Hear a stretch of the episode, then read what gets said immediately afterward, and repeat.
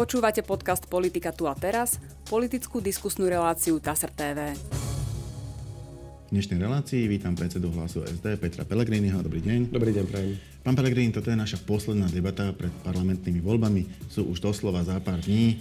E, a to znamená, že aj kampaň sa dostala už do inej fázy. E, teraz sa už veľmi ťažko otvárajú nejaké veľké nové témy. Kto chcel čo povedať, už povedal. Otvárajú sa možno nejaké atomové bomby, ktoré sa ešte hádžu eh, jeden po druhom, ale v podstate je to fáza, ktorá je v prvom rade mobilizačná. Keď už strany, čo chceli povedať, povedali a teraz sa snažia presvedčiť ľudí, ktorí by s nimi mohli sympatizovať, eh, aby reálne tie svoje sympatie pretavili do svojho volebného hlasu, ktorý hodia. Ocitujem z vášho listu, ktorým sa snažíte vy osloviť voličov na svojej web stránke.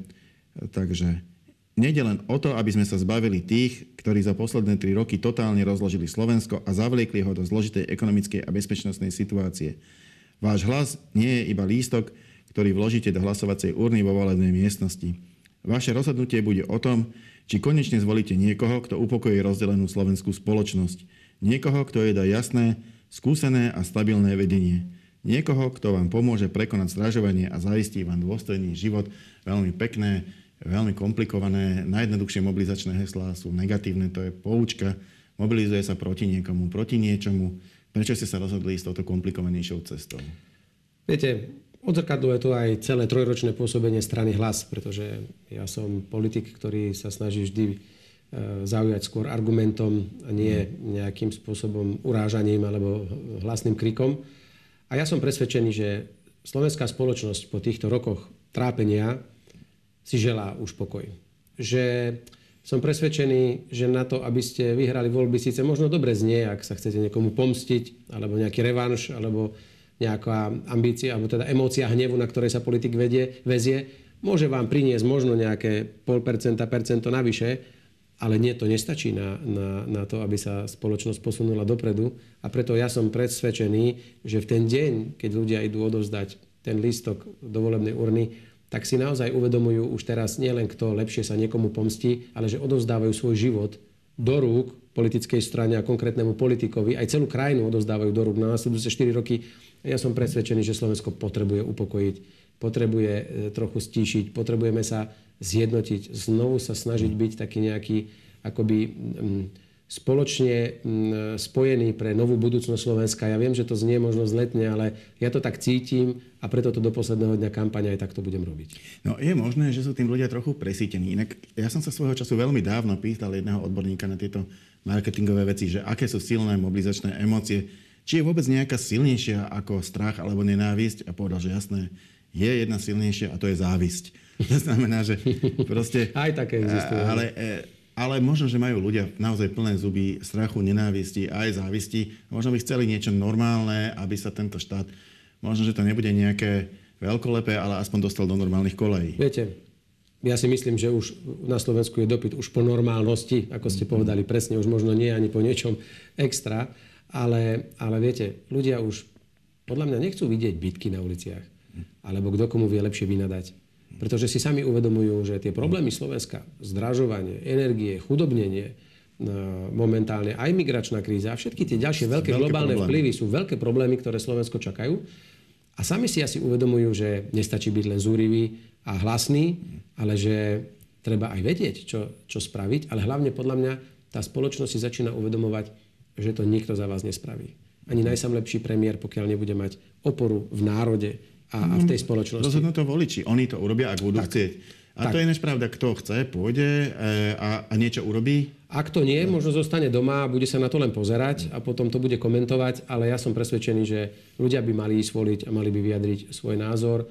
A ja si myslím, že hoc možno nevyzerá tá mobilizačná kampaň nejak drasticky, ako ste ju popísali, ale myslím si, že ľudia cítia a majú veľmi dobrý, dobrú akoby emóciu, čo za 3,5 roka tu zažívali. Hambu, trápenie, strach, neviem čo všetko. A možno, že to v nich je. A to aj bez nejakej veľkej politickej hypermobilizácie ich aj tak privedie k tým volebným urnám. Uvidíme. Sám som zvedavý, ale ešte raz to chcem ukončiť, túto prvú odpoveď tou mojou vetou, že slušnosť neznamená slabosť. Ja viem byť aj s kolegami aj rázny, aj razantný, ale nemusíte byť na to neslušný ani vulgárny. Nemusíte urážať, nemusíte po niekom útočiť a už vôbec niekoho byť aby ste dokázali, aký ste mačo. A ja som presvedčený, že do posledného dňa kampane, tak ako sme to robili od vzniku strany, si zachováme my v hlase tento pokojný štýl politiky, lebo Slovensko potrebuje upokojiť. Ja keď som to rozoberal s pánom Hrabkom, on teda, respektíve ja som sa pýtal, on mi hovoril, e, tak povedal, že tie strany majú rôzne ambície, že naozaj sú strany, ktoré e, v podstate chcú prekonať 3%, ktoré im umožnia získať financie od štátu. To je pre stranu dôležité.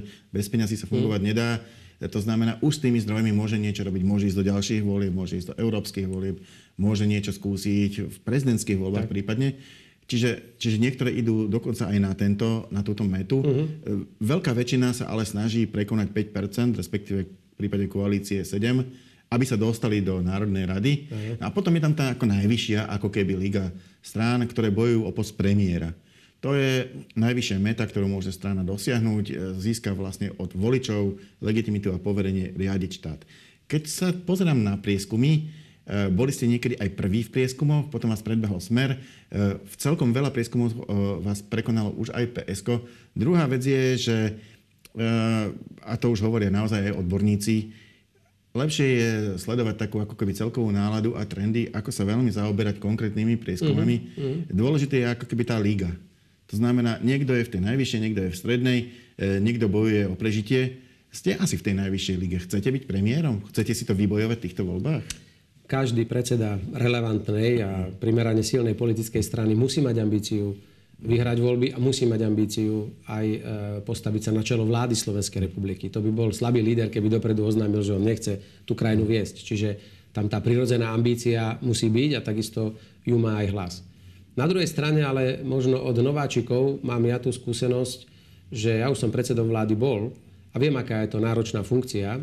A preto moje dnešné akoby, e, rozhodovanie sa, prečo ešte zabojovať o dobrý mandát, je nie primárne len ukojiť svoju túžbu po najvyššom výkonnom poste v štáte, ale ukázať naozaj tým ľuďom, že ešte sa netreba vykašľať na politiku, že ešte netreba rezignovať, že ešte stále sa dá ukázať ľuďom, že tá krajina sa dá riadiť aj normálne, slušne a odborne.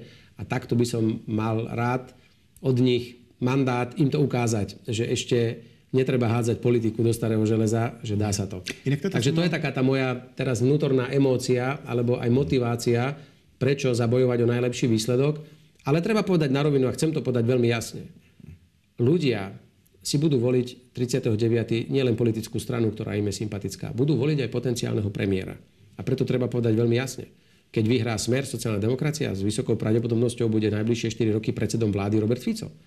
Ak vyhrá progresívne Slovensko, tak s vysokou pravdepodobnosťou môže byť premiérom mladý pán Šimečka.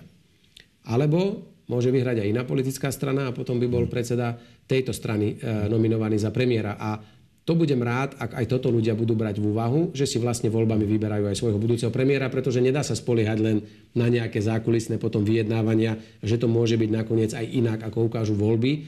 Na to sa ja nechcem nejakým spôsobom spoliehať ale moja ambícia je... To je výnimka. Dobrý tak, výsledok a ukázať, že Slovensko sa dá riadiť normálne. A presne tak. Už len v ťažkých iných vyjednávacích pozíciách to potom môže dopadnúť aj inak.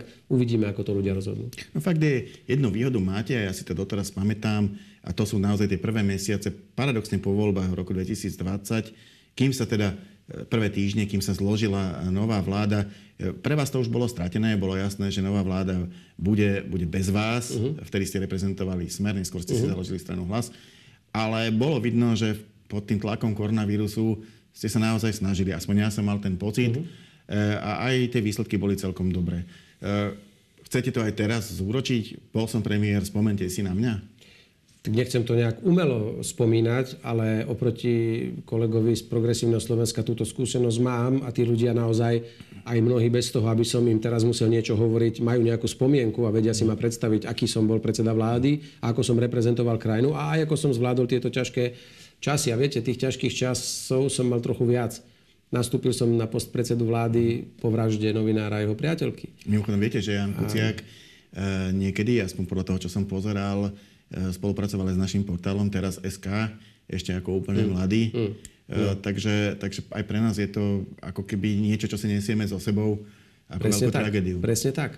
A vtedy som eh, hovoril, že mám tri priority.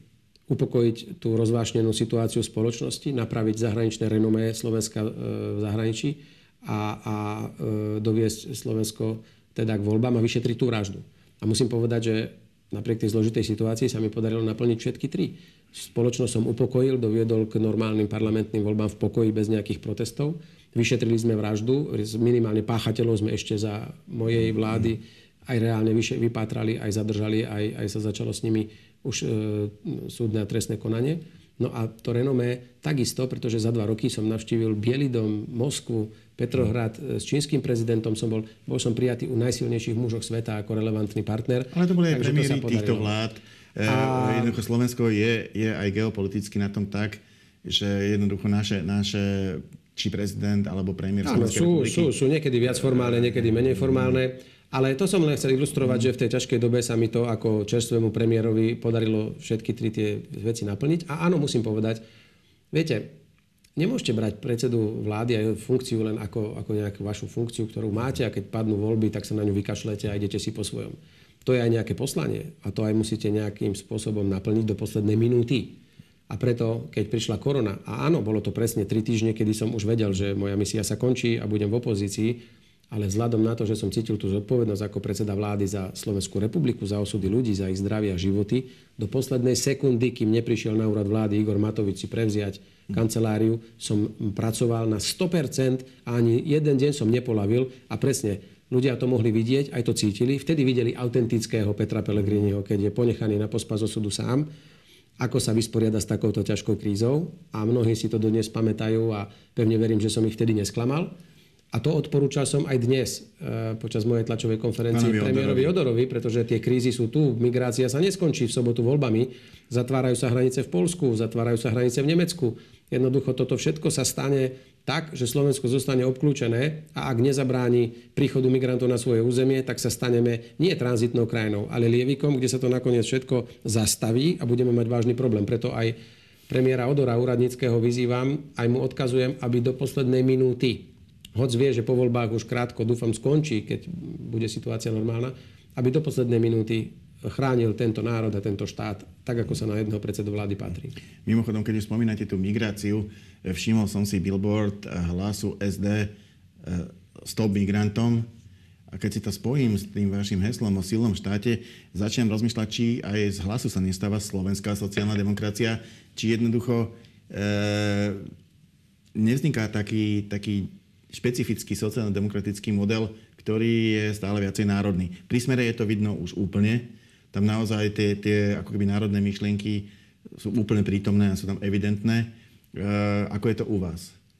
Pozrite, my si nepotrebujeme dávať privlastok. My vždy budeme hájiť e, záujmy Slovenskej republiky a, a občanov tejto ale krajiny. demokratické Ale ja práve, chápem, práve, čo hovoríte, práve, že sú viacej také nejaké ako solidárne. solidárne, aj, aj dokonca a, aj s utečencami, ktorí a preto sme, utekajú pred vojnou. Áno, preto sme nedali na billboard stop utečencom. Mm. Pretože Slovensko sa prí, príkladne postaralo o utečencov, ktorí utekali pred vojnou v Sýrii alebo pred vojnou na Ukrajine.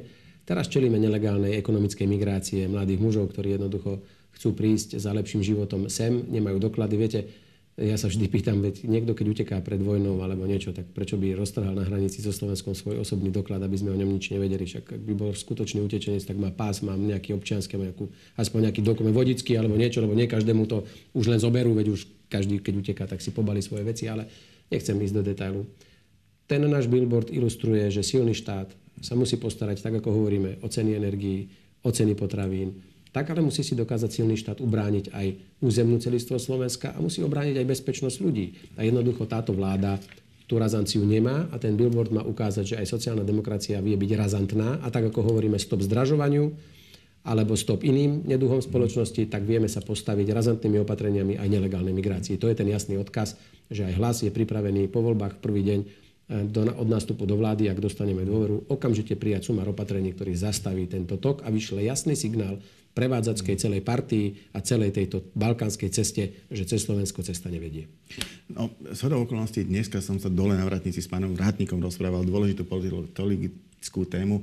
Pýtal sa ma, ako je to s tými slubmi a potom po voľbách. E, naozaj je skúsenosť, že pred voľbami strany najviac zaujímajú, aké ministerstva, sociálne veci, zdravotníctvo, školstvo ale po voľbách sú to iné. Sú to silové ministerstva, sú to ministerstva, ktoré rozhodujú o peniazoch.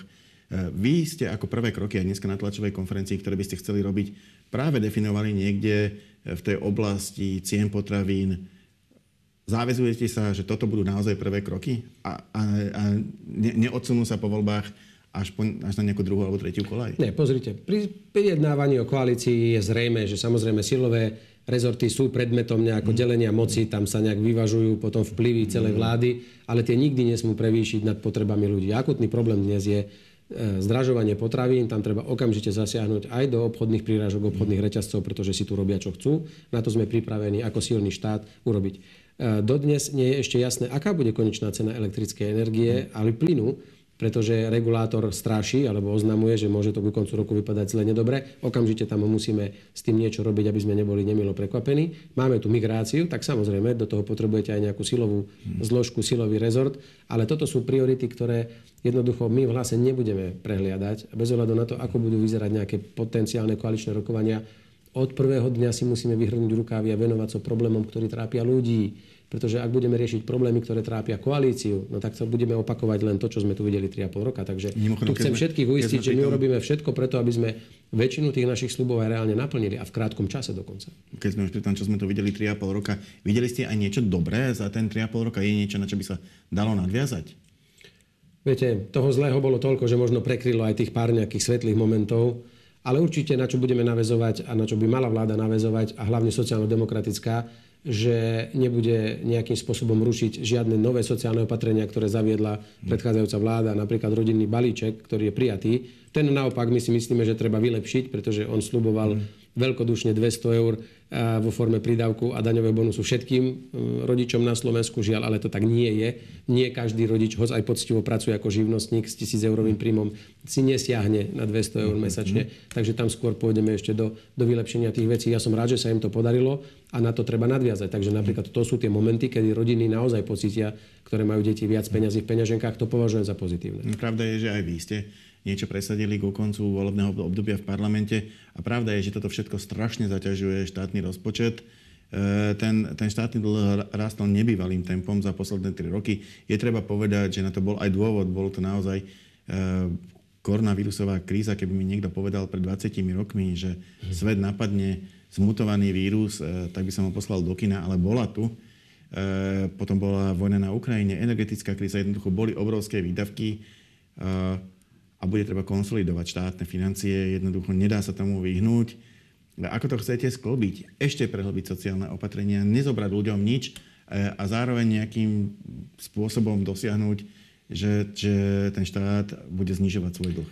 To sa všetko dá. Áno, ja súhlasím, čo ste povedali. Nám sa podarilo presadiť hlasu a mimoriadne zvýšenie penzií a dôchodkov na Slovensku o viac ako 10 od 1. júla. Áno, že to zaťaží štátny rozpočet, ale ono vlastne skôr priblížilo tú valorizáciu, aby nemuseli čakať až na 1. januára a 1. januára sa už zvýšia tie penzie len o ten rozdiel, ktorý bude treba. Ale stále je to málo. Viete, pri konsolidácii bude mať vždy pred očami e, osudy ľudí. Rozpočet tu nie je pre Brusel a pre politikov a pre štatistický úrad. Rozpočet je tu preto, aby sa ľuďom na Slovensku dobre žilo. Slovensko za posledných 22 rokov chudobnie, tie príplatky zvyšovania miest, zvyšovania dôchodkov ani len nedobehlo ešte len úroveň privati- e, inflácie. Pardon. Takže z toho dôvodu tí ľudia nie, že sa majú o niečo lepšie, ešte sa stále majú horšie, ako sa mali predtým. Krízy, pán kolega, zasiahli celý svet a všetky krajiny v Európe. Ale tam, kde mali príčetné vlády, to zvládli podstatne lepšie. Spomínam na Slovensku si, to e, dopadlo koľko, horšie. Koľko rokov sa to podľa vás na Slovensku zhoršuje? No pozor, my sme začali, my sme začali chudobnieť po 22 rokoch práve pod vedením Eduarda Hegera a Igora Matoviča. Dovtedy sa reálne mzdy vždy zvyšovali rýchlejším tempom, respektíve mzdy išli rýchlejším tempom ako inflácia, čiže reálne si človek každý rok mohol kúpiť viac a viac. Samozrejme, teraz sme začali chudobnieť a opäť aj naše približovanie ku kvalite priemeru životnej úrovne Európskej únie sa v 20. zastavilo. Je pravda, že bolo čím ďalej pomalšie, mm. ale v 20. roku sa zastavilo a začalo klesať, až sme predposlední a za nami už je len Bulharsko. Čiže my sme začali dokonca cúvať ako Slovensko. Ten dlh je samozrejme extrémny, títo ľudia prehajdákali miliardy, nič z toho sa na Slovensku nepres, nepostavilo, nevybudovalo, to sa prejedlo na 100 milióny testovaní a rôznych iných výmyslov, lotérie, očkovacie a tak ďalej. To sú vymrhané peniaze, ktoré bude treba splácať. Keby sa za tie peniaze bol postavil nejaký, nejaké dielo a vidím, že to do budúcna bude generovať príjem, nepoviem nič. Ale ja vám hovorím, že konsolidácia v ponímaní hlasu musí byť len taká, rýchla, aby to zvládla životná úroveň obyvateľov a slabá výkonnosť slovenskej ekonomiky. To znamená, možno polpercentné konsolidovanie každý rok nám garantuje aj podľa odborníkov, že udržíme z dlhodobého hľadiska dlh pod 60%.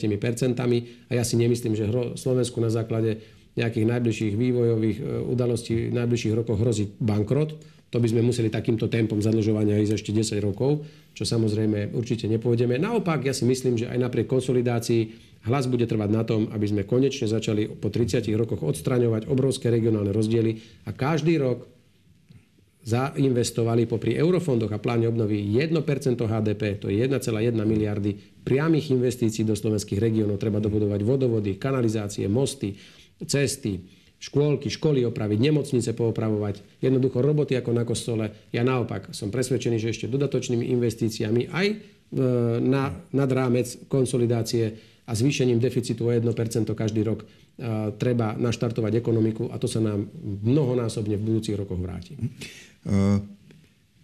čo podľa vás znamená ten silný štát? Viem, že ste mali aj petíciu za zmenu, ktorá o tomto hovorila. Už som, už som na to narážal. Pri sociálno-demokratickej e, strane je to určite iné, e, ako možno pri inak orientovaných stranách. Čo znamená silný štát? Má to, má to byť niečo silno policajné, alebo, mm-hmm. alebo v čom je silný? Silný štát je protipol voľnej ruky trhu. Alebo mm. štíhloho štátu, ako to chcú pravicové alebo liberálne strany. Ktoré chcú, aby štát pomaly ani neexistoval a nech sa nestaria do ničoho a že ľudia si sami poradia. Krízy nám ukázali, že voľná ruka trhu a bežné kapitalistické fungovanie ekonomiky jednoducho zlyháva vo vybraných oblastiach strategických. V energetike, v bezpečnosti potravinovej, zlyháva v nemocniciach alebo v zdravotníctve, ak je čisto postavené v tej, v tej krízovej situácii, ale tak dúfajme, že, a, že už nebudeme no ale, stále v nejakej kríze. No ale nikdy neviete, či do krízy neprídeme alebo prídeme. A jednoducho sa ukazuje, že silný štát musí byť schopný pomôcť a zasiahnuť v prípade, že voľný trh zlyháva.